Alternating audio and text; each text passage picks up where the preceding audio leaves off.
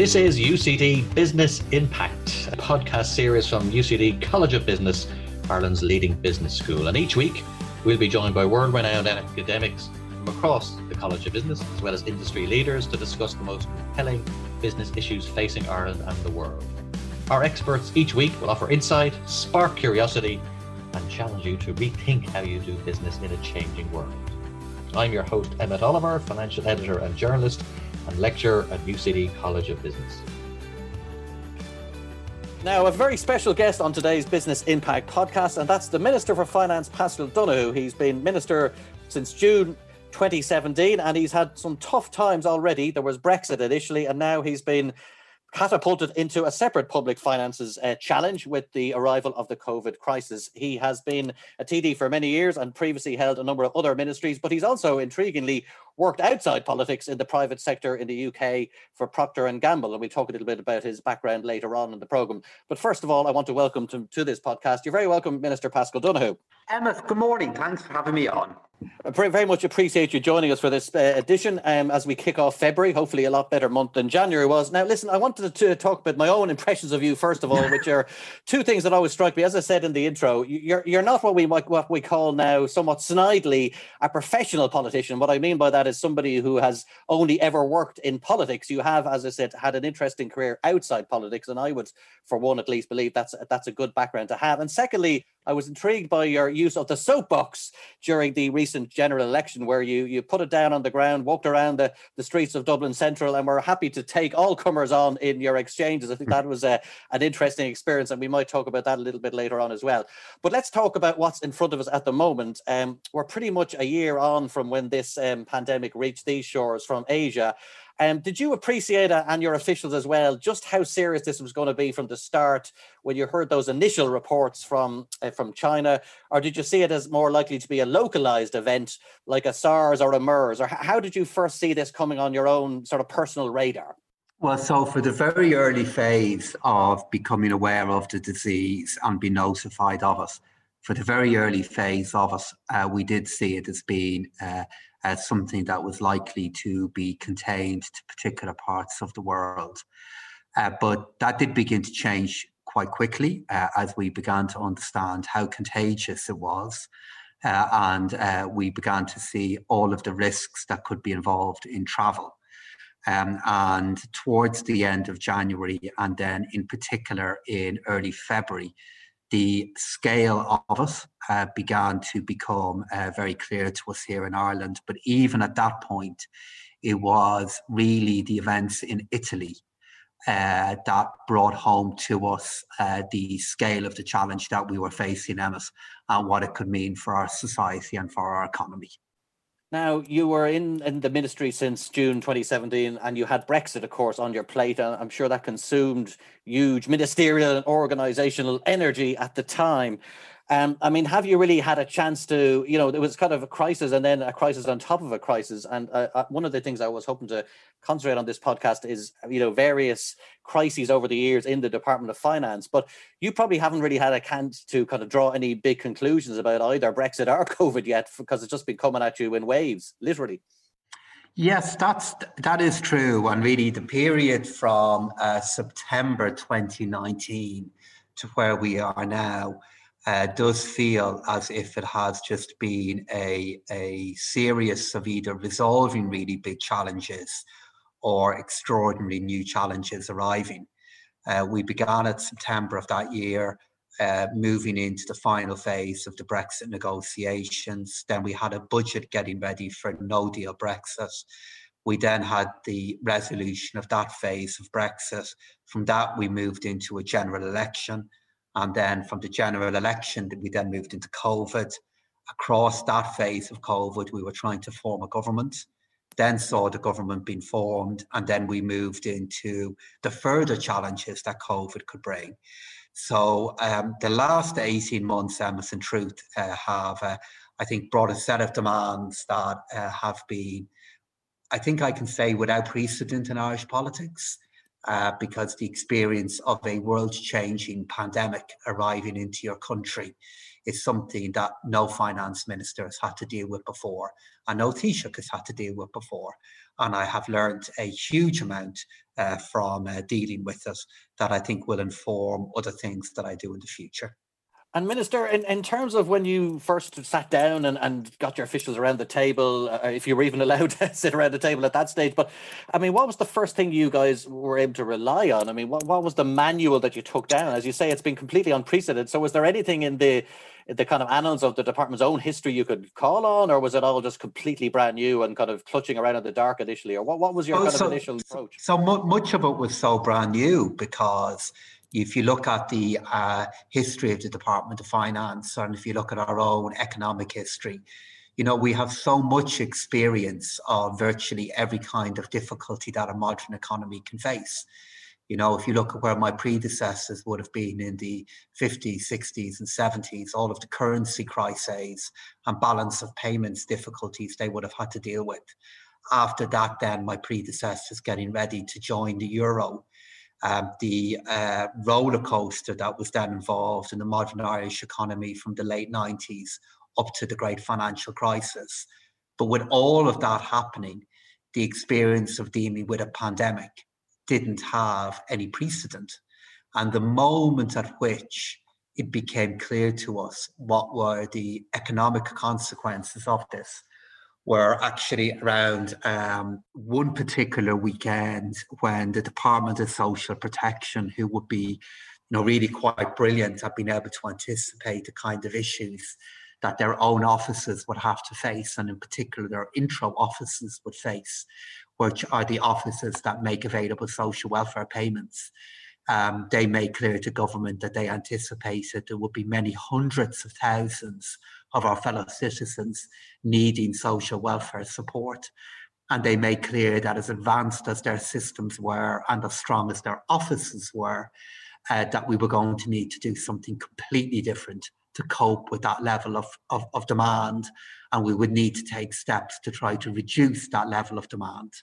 Um, and of course, also at that point, Emmett, we were worried about the staff who would be involved in doing that work.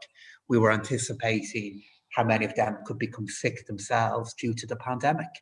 Um, and there was a particular number of days, Emmett, uh, and I can still remember the start of it when an official in the Department of Finance came in to me and said, you know, we could have hundreds of thousands of people unemployed uh, in a weekend. And at that point, we realized we would have to do things we'd never done before, which we did.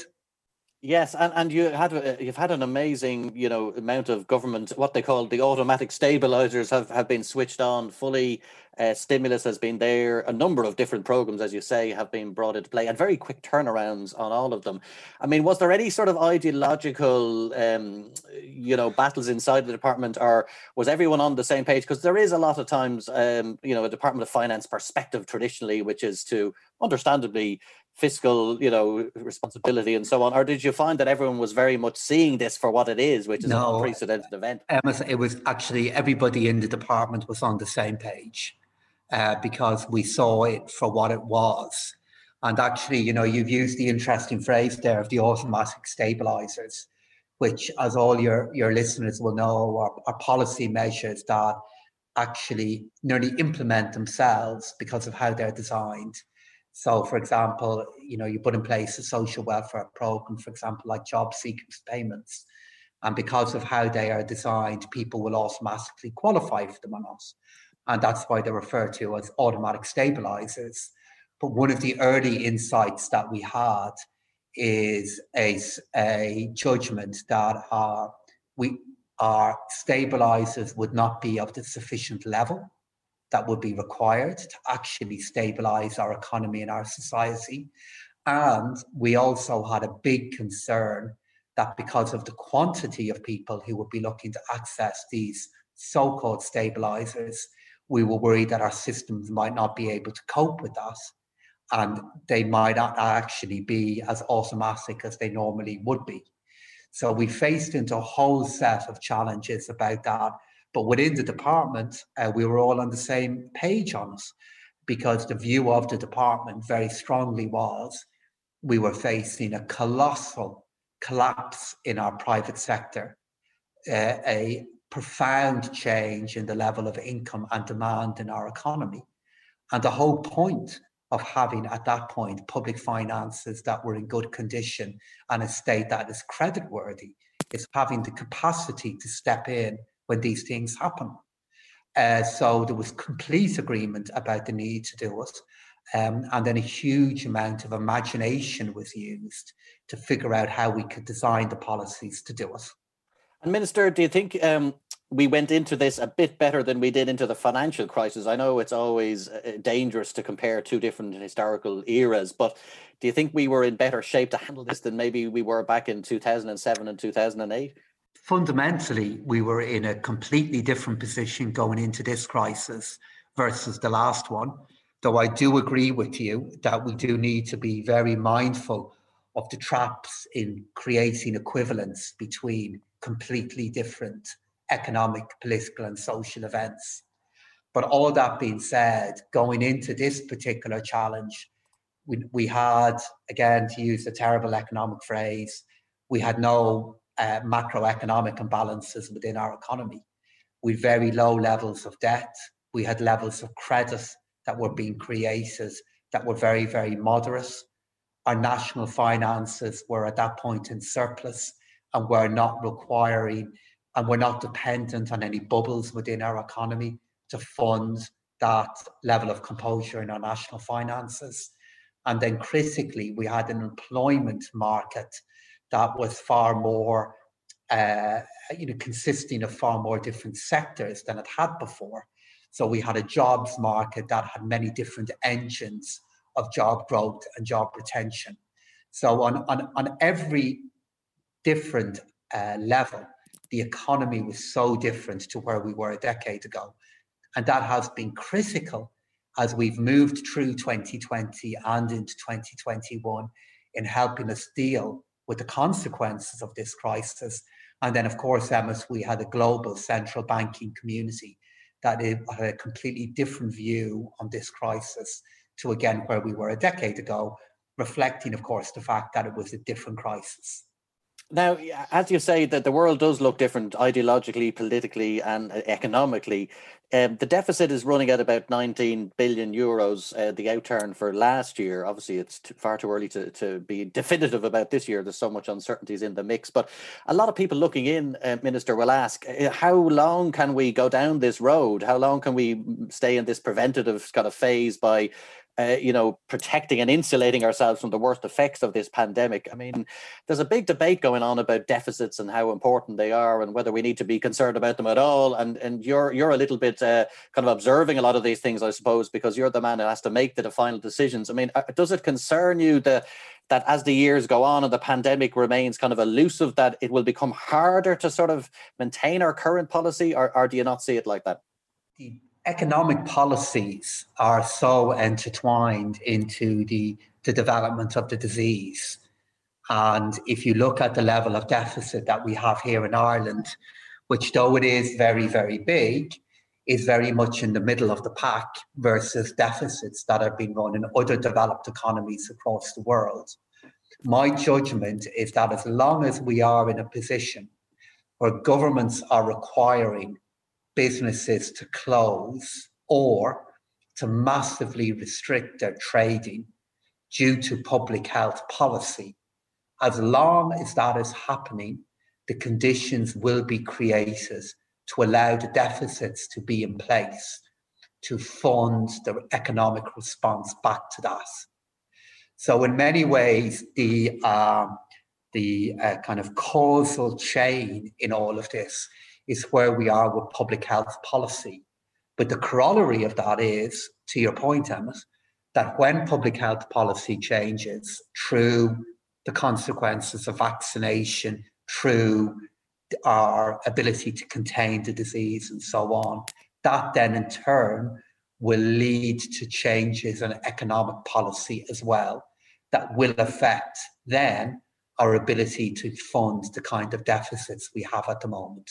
So we can do what we're doing for now, but we will come to a point in which what we are doing will not be required, nor will we be able to fund it in the way we are now.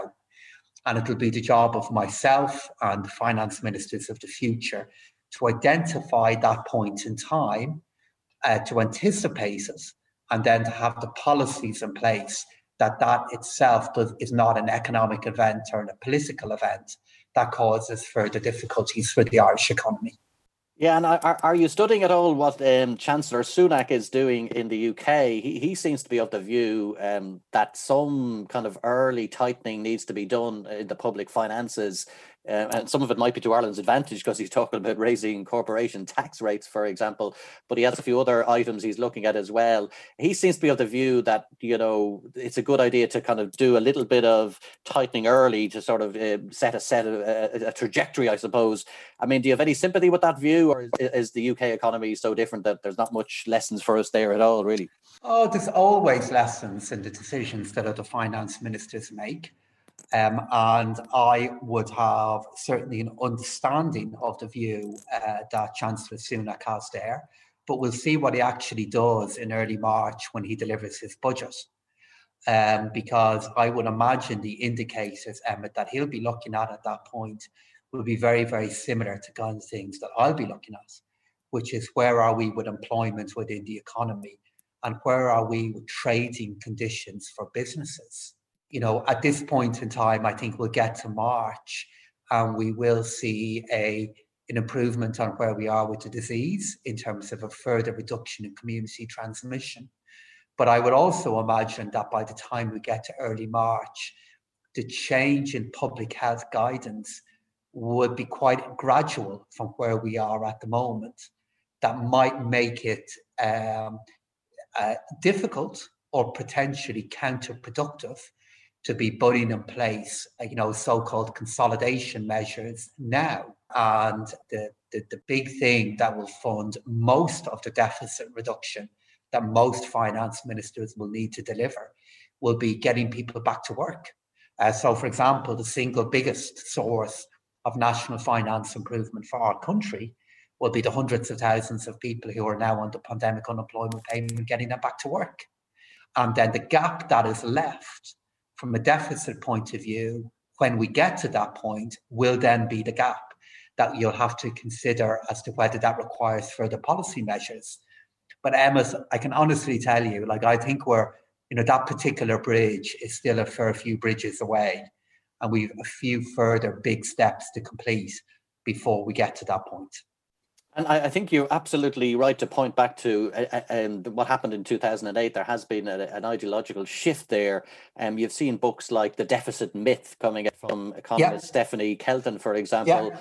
Um, obviously, the ECB is very supportive of Ireland's debt position and is buying a lot of our bonds uh, in the secondary market and so on. Um, these things are kind of shifting under our feet are a little bit. And to go back to someone uh, like um, now deceased Finance Minister Brian Lenihan, he just didn't have, he just wasn't inhabiting that sort of world. Um, I suppose you have the benefit of lower rates. You have the benefit of the ECB, which, you know, the counterfactual would be what would it all be like if we didn't have those things? But I suppose that's for a, a late night discussion many years from now for, for historians and so on. But do, do you follow these debates about what governments can do? You know, what are the limitations?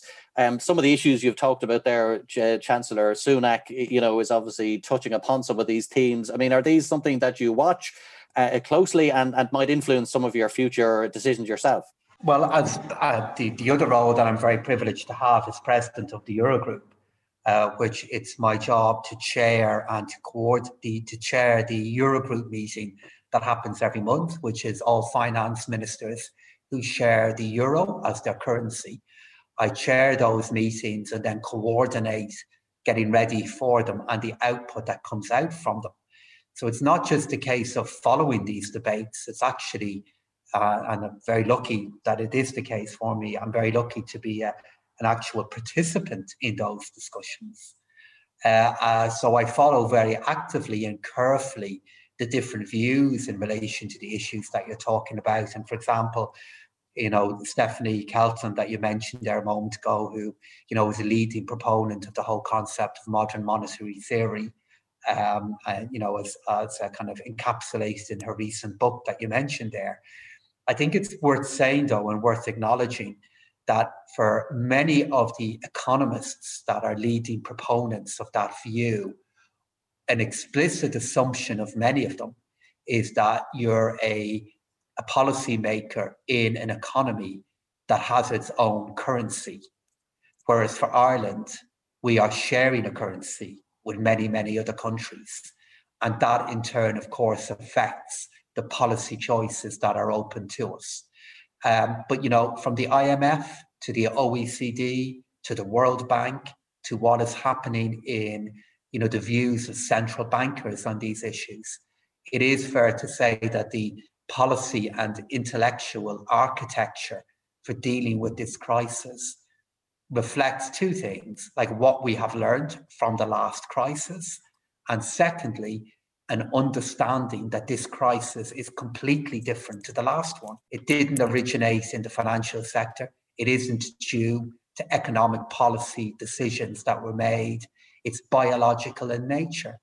And an appreciation of what we have learned and the fact that this is a different crisis has fundamentally altered the policy options that are being considered at the moment and that indeed have been implemented. And Minister, in recent days, you, you, um, your department were have to be congratulated for something that I noticed, which was you published a, a public debt document, and in that document, you outlined the strengths, weaknesses, opportunities, and threats uh, that face the economy and our national debt. You know, it, it's a transparent thing to do to put out there on the table what are the challenges, what are the, the vulnerabilities in our national economic system. You know, we that's the kind of thing we should be doing, uh, and, and we probably should have done in the past. Um, first of all, any reflections on that exercise itself, and any of the things that you would be worried about in there? One that sort of stuck out to me was the corporation tax concentration. I mean, we're bringing in about 12 billion now, you know, which is great to have it, obviously. Um, it's up 8.7% on the year. It's probably almost half of our income tax at this stage. It seems just on the surface a lot of money um, proportionately when you compare it to income tax. Is that the kind of the main threat or vulnerability that you see when, when you publish these kind of documents? Well, certainly one of them. And um, of course, while it is something that we would habitually see as a vulnerability, it's also proving to be a remarkable strength at the moment in terms of not only the income, the tax revenue it's generating, but also the deeply valuable role it is playing in protecting employment within our country. So, uh, uh, due to the scale of FDI employment that we have, uh, so it, it, it's certainly an issue that I've been long aware of. It's one of the reasons why I was so determined to move our national finances to a position of surplus. You know, in that alternative universe in which we weren't dealing with COVID 19, we would probably have a surplus for 2020 of between two and a half and three billion euro. Uh, but you know, it ultimately turned out we weren't going to be in that place, and we ended up running a massive uh, deficit instead. Uh, probably the, the broader concern that I would have and awareness regarding the sustainability of our national debt is the fact that our national income itself uh, has a very large component to it that is intellectual capital, that is innovation. And that kind of innovation and its location in Ireland and its and its its registration in Ireland as its current home you know, isn't something that we can ever take for granted and consume can assume that will always be the case. And you know, any big changes in that can have a considerable effect on the debt dynamics of our country and the portrayal of and presentation of our national debt. So I'd probably identify that as being as a, a risk that would be uh, equivalent to the change in corporate tax flows which again was one of the reasons for trying to get to a surplus. And that is a journey that, you know, at a point in the future, EMAS will have to commence again. And Minister, I, I don't want to play the game of asking you what's going to be in budgets uh, later this year, so I'm not going to ask you about that. But what I'm going to ask you about is the, the sort of where you see the future over the next few years. Uh, uh, do you see us, uh, the, the state has taken a bigger role? Uh, uh, you wrote a very interesting book review in the Irish Times in recent days about the role of the state, how big or small or medium sized it should be in all our lives.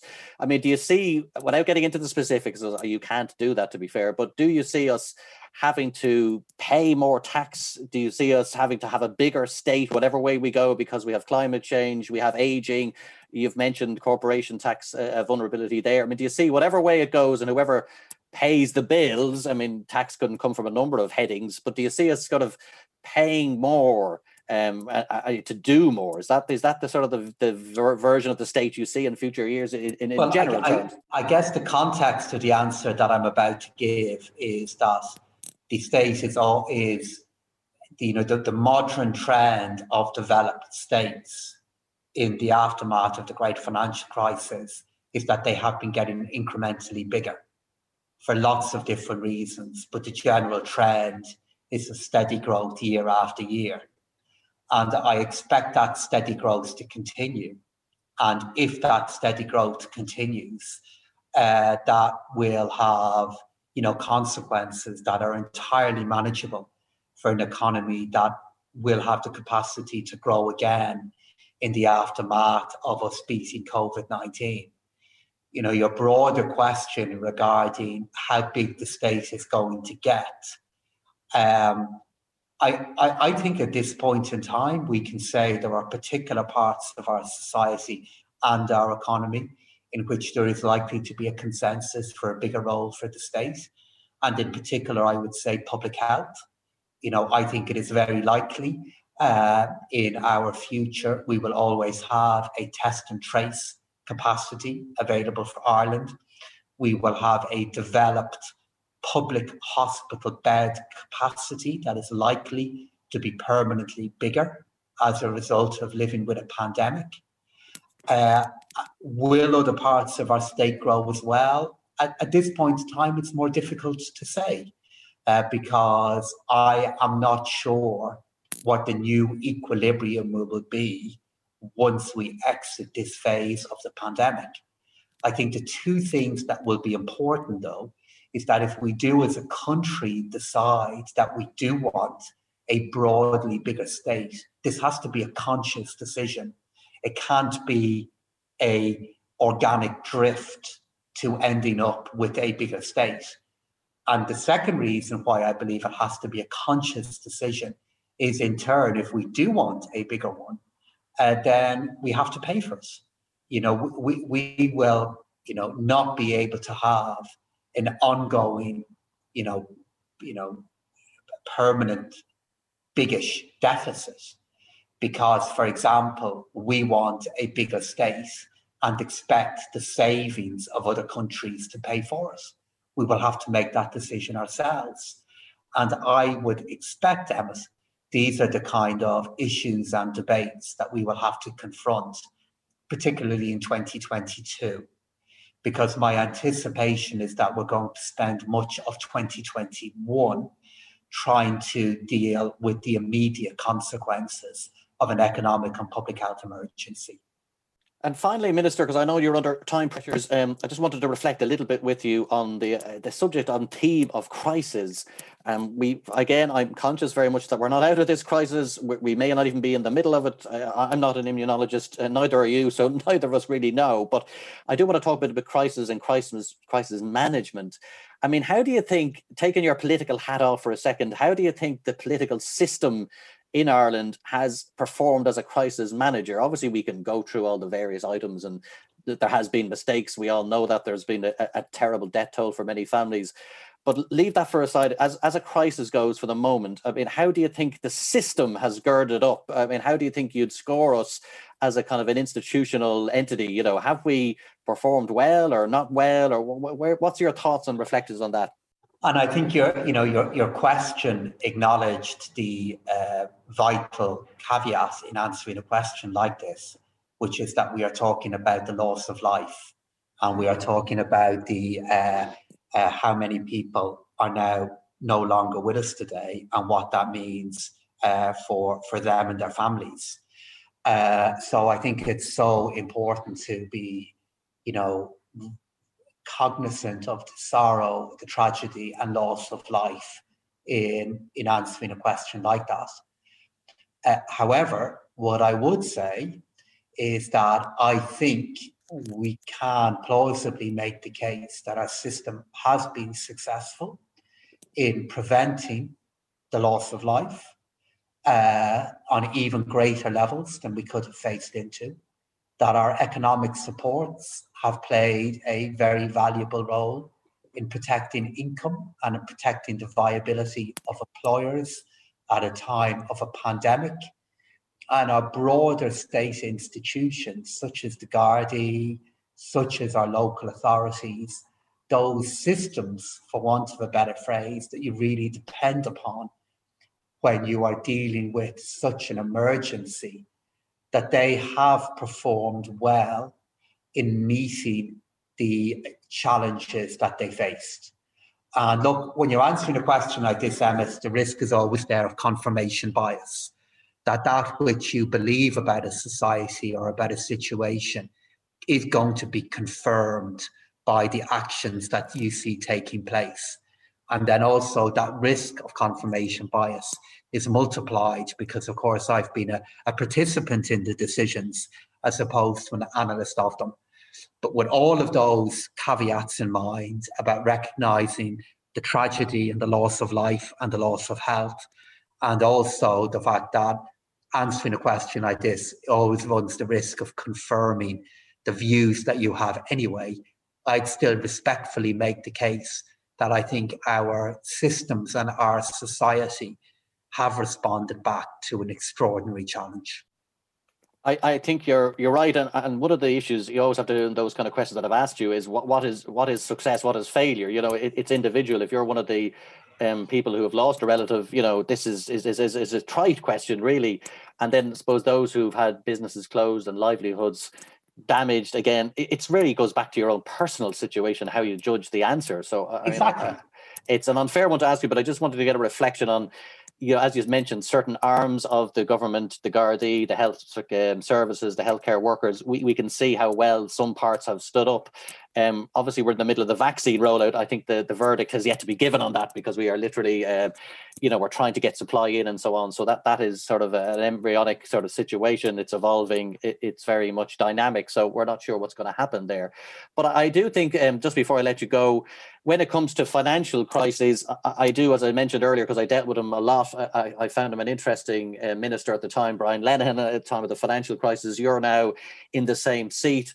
I mean, the economic part of it is still to play out. We have large deficits. They are going to have to be brought under control at some point. The debate is probably more about the timing of uh, that process and how it plays out. But are you optimistic about our economic futures after this period? Do you think we we could come out in good order, or, or, or, do you have fears that there there are other things waiting for us in the grass, like climate change and sustainability and so on, that that are sort of waiting there once we get over this particular crisis that has lasted so far about a year? I'm very optimistic, Emmett. Uh, I believe our economy and our society will recover. And I'm already seeing indicators in our performance during the pandemic from an economic point of view that reaffirm that confidence. Um, we'll get our country back to work we will rebuild jobs. We will help employers uh, that have a viable future, and so many of them do. We'll help them get back on their feet. Uh, so we are going to get through this crisis. We're going to get to better days and to brighter days. It has been so hard. It has gone on now for a long time, but we have the measure of this disease, and I do believe uh, that uh, as we move through this year, particularly the second half of the year, we'll see the very clear and visible signs of a recovery taking place in our country. Okay, Minister, thank you so much for coming on the podcast. Really appreciate you making time for us at what is an extraordinarily busy and dynamic period in Irish government. Um, I really do appreciate you joining us on the podcast. Thanks very much, Amos.